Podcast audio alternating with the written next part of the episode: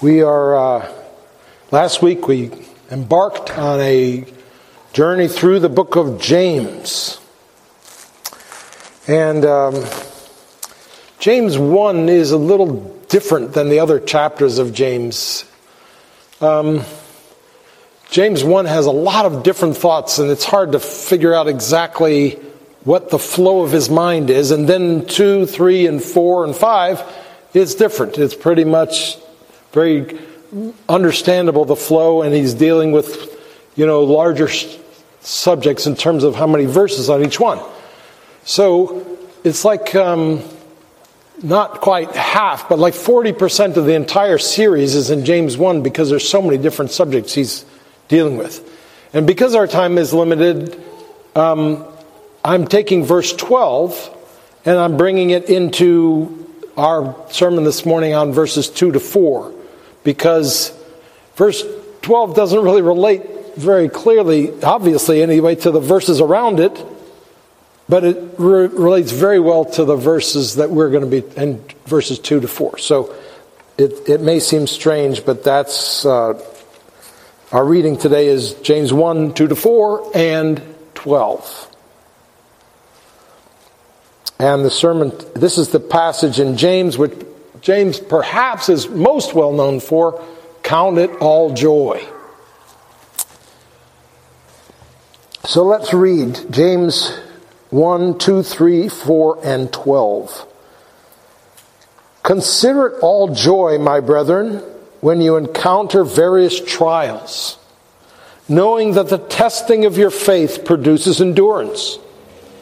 And let endurance have its perfect result, so that you may be perfect and complete, lacking in nothing.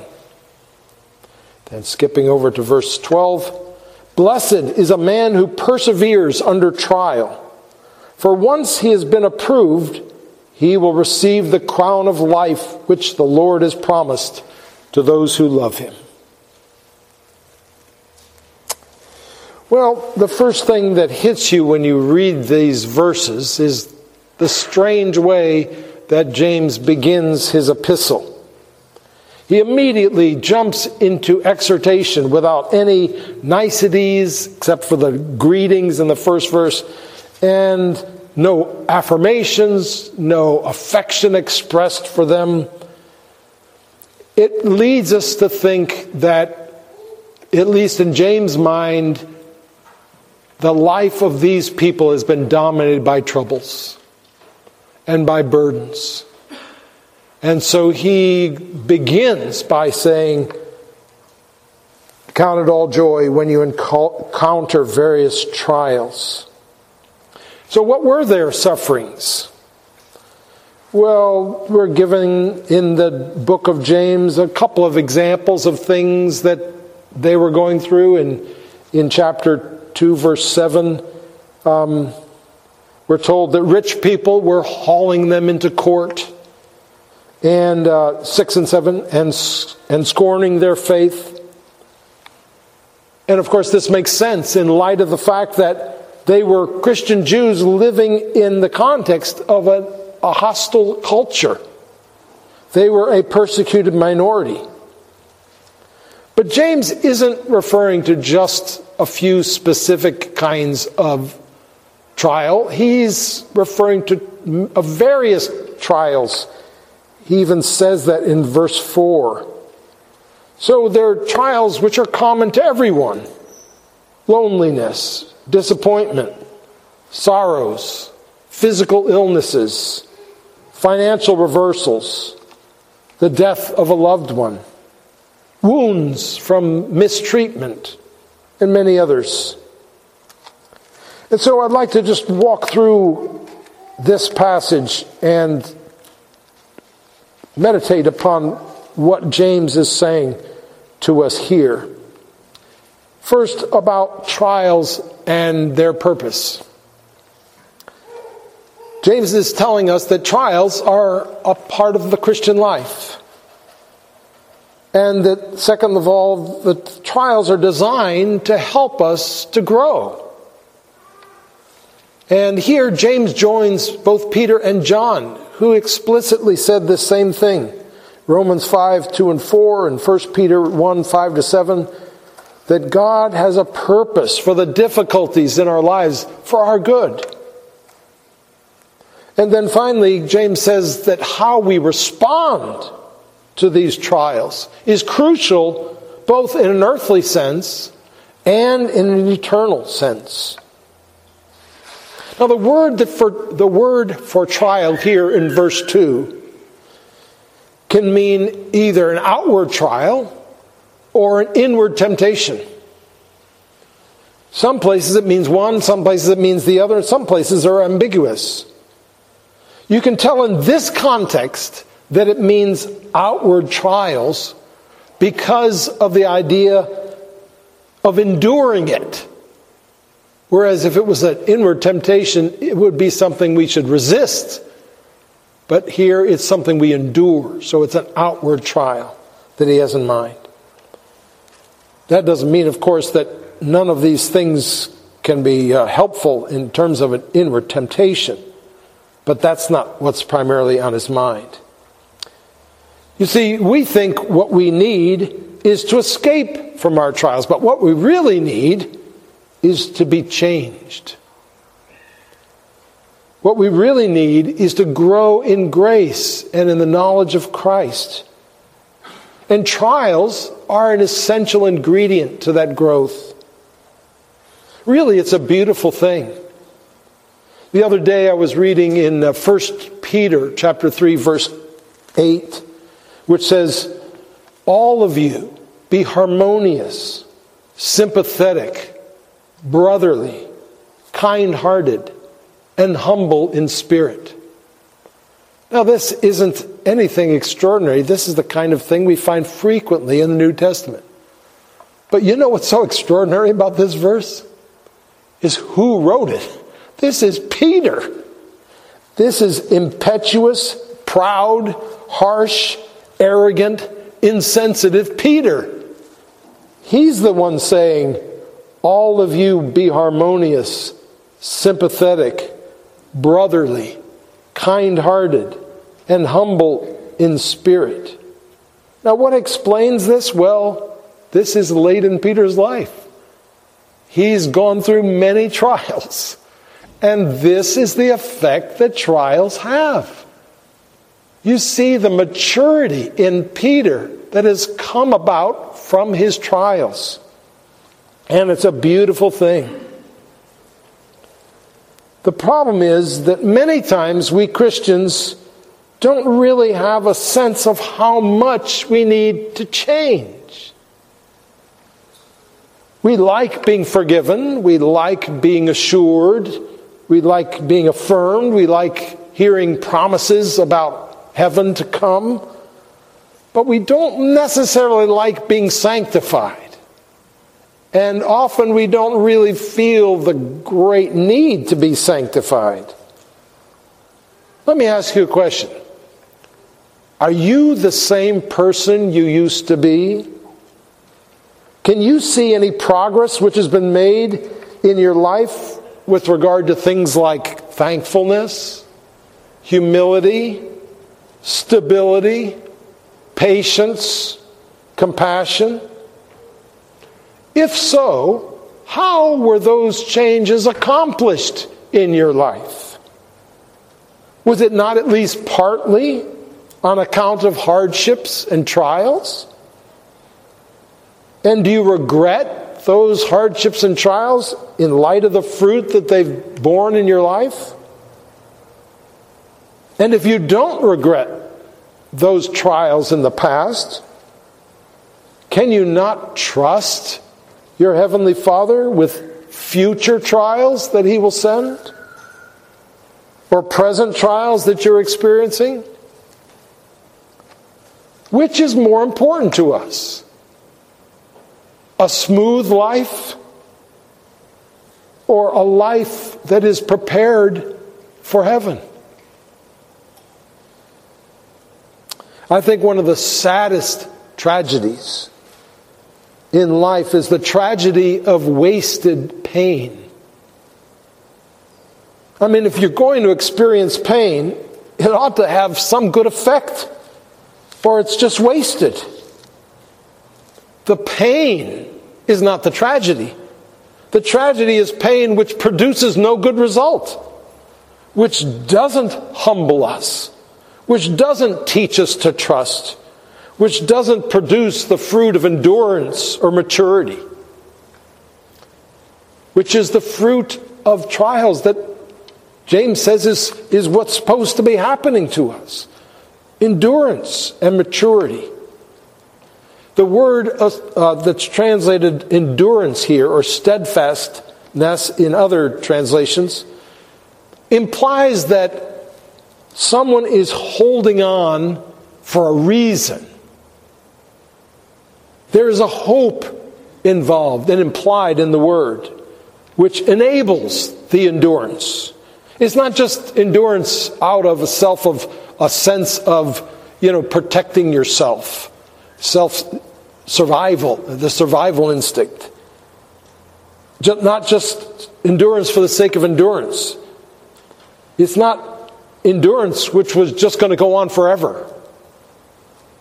It's endurance for now because we believe that if we hang on, relief is coming. So it's more like making it home through a bad storm than it is like running into your basement to try to survive through a tornado.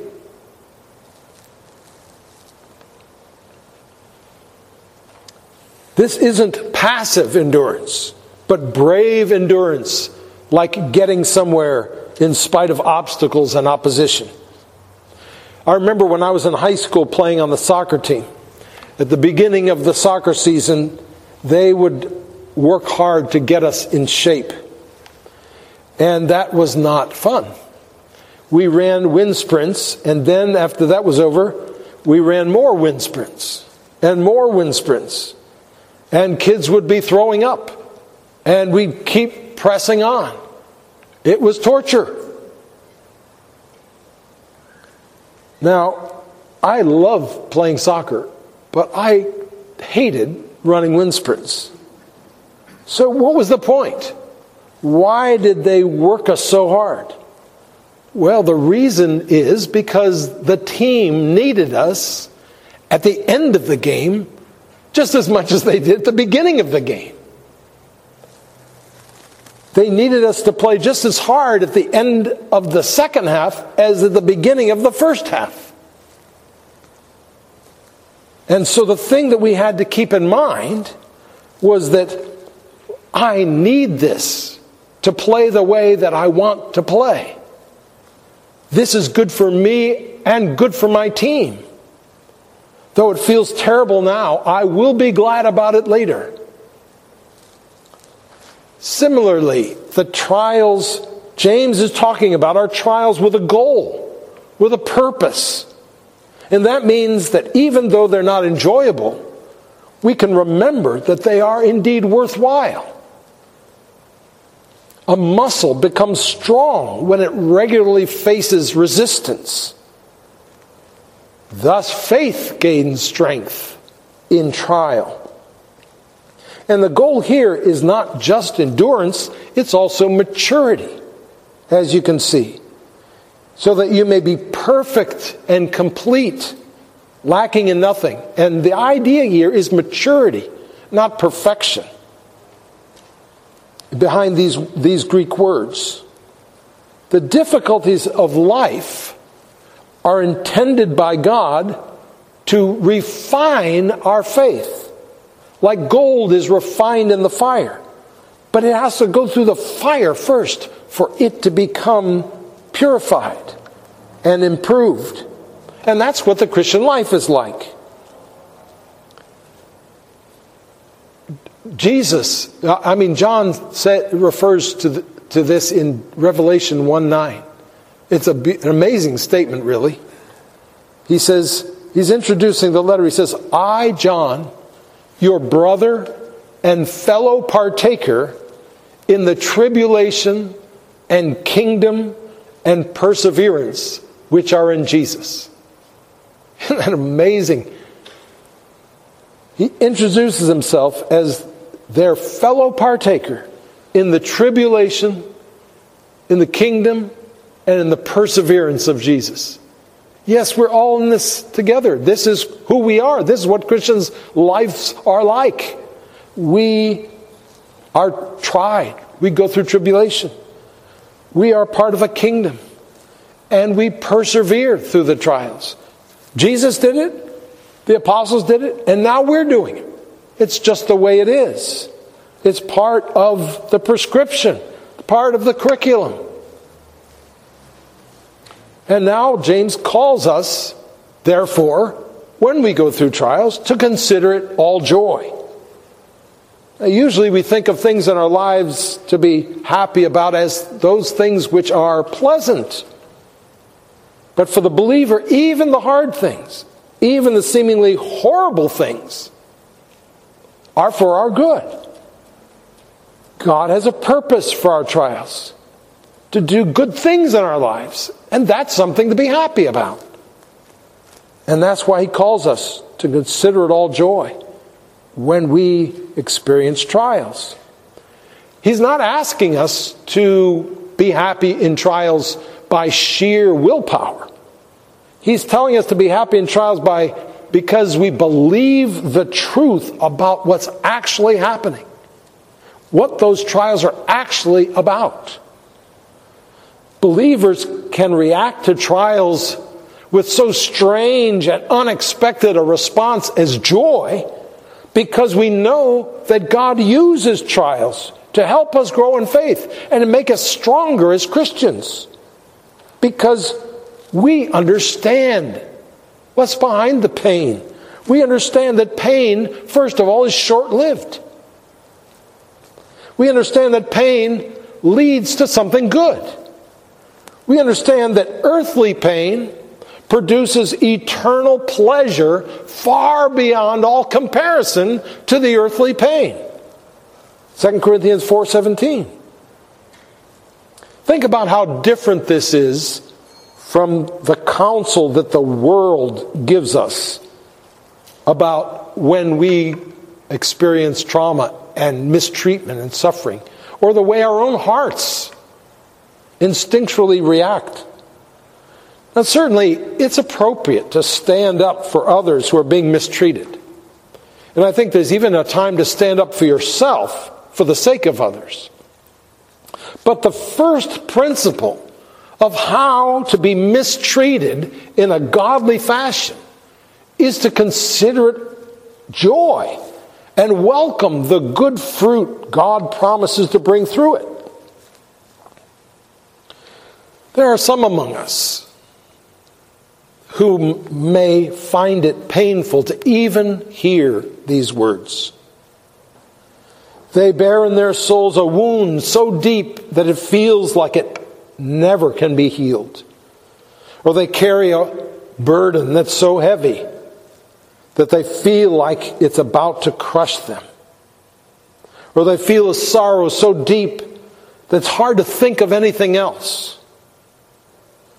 How is it possible for someone like this to count it all joy? Well, first of all, I don't think James is asking his, his, readers to just walk away from their pain or to stop feeling grief. Even Jesus wept and experienced grief and was once so burdened that he sweat drops of blood. James doesn't mean that we shouldn't experience deep agonizing pain. But he does mean that we do, should not grieve in the same way as those who have no hope grieve. He does mean that for the believer, the pain of trials should be sweetened by the joy of faith. He's asking them to remember the redemptive value of sufferings. For instance, and this is an analogy the scripture itself gives us, but not in this context, but in other contexts. A woman in labor must not dwell only on her discomfort. She must remember what it's for. Yes, it's painful. Yes, it's overwhelming. Yes, it's scary. Yes, it seems to go on and on, but it's actually relatively short. And it's accomplishing something wonderful. You are bringing a little person into the world whom you will love more than you've ever loved anything in your whole life. We should think about our suffering in the same way. No matter how painful it is, it is ultimately short lived. And it is sent to accomplish wonderful things in our lives. God asks us to believe His promises that there is a redemptive purpose for our pain. He asks us to believe that one day we will not only be healed, but we will be glad that it happened because we'll see its purpose and its value and the good fruit which came from it. And he asks us, therefore, to keep sowing even when our hearts are breaking. As it says in Psalm 126, 5 and 6. But verse 12 adds one more dimension to this. Blessed is, the, is a man who perseveres under trial, for once he's been approved, he'll receive the crown of life which the Lord has promised to those who love him. Faithfulness in the face of trials has two great effects, according to James. First, it produces steadfastness and maturity, and that's a good thing. Second of all, it brings God's blessing. Now we know that this is true in an earthly sense.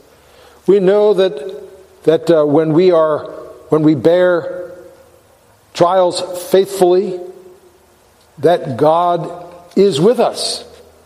That God accompanies us through our through the valley of the shadow of death. If that's what we're going through. But what James here has in mind in verse 12 is the eternal blessings, the crown of life which the Lord has promised to those who persevere in their love for Him, even through the valley of troubles. On that day, we will experience what is said in Romans 8 The sufferings of the present time are not worthy to be compared with the glory that is to be revealed to us.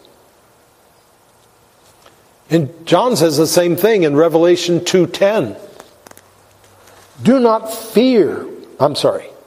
This is in Revelation, and ultimately John wrote Revelation. But in this particular verse, John is quoting Jesus. Do not fear what you're about to suffer. Behold, the devil is about to cast some of you into prison so that you will be tested and you will have tribulation for 10 days. Be faithful until be faithful until death and I will give you the crown of life.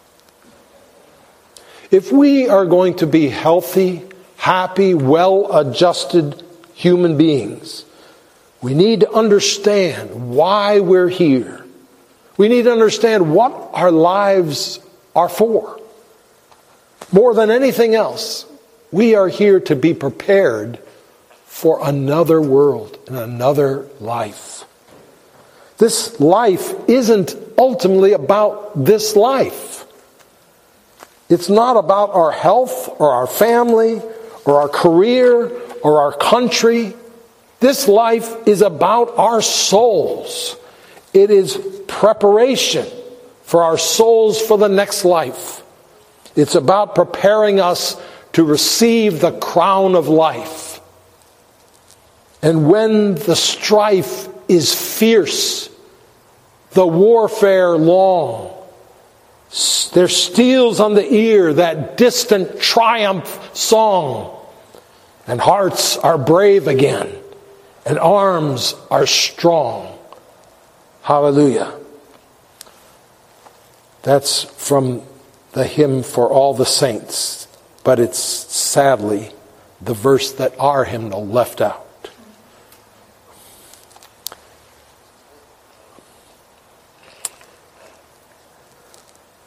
Now, this whole idea of counting it all joy when you experience various trials is not something James came up with himself. He got it from his brother. He got it from Jesus, who said, Blessed are you when people insult you and persecute you and say all kinds of evil against you because of me. Rejoice and be glad, for your reward in heaven is great. What Jesus said there at the end of the Beatitudes is almost identical, different words, but it's just this, in terms of says here. Now, this kind of thing is easy to say. And I'll bet you anything that if it was possible to do some kind of a survey to find out how James 1, 2, and following are used in the Christian church, it's much more frequently quoted one person to another, count it all joy, than quoted from one person to himself. It's just easy to say this, isn't it? It's easy to counsel another person, remind them of what this says. But it is much, much harder to, to actually put this into practice. But who has a greater right to exhort us in this than our Lord Jesus, who experienced the ultimate persecution, mocking, who was despised and rejected, pierced and crushed, like a lamb who is led to slaughter. And yet, this Jesus is the one who tells us to rejoice. Because he knew when he came face to face with his sufferings, he knew about the joy that it would bring to pass. And therefore, he was able to endure it. For the joy set before him, he endured the cross.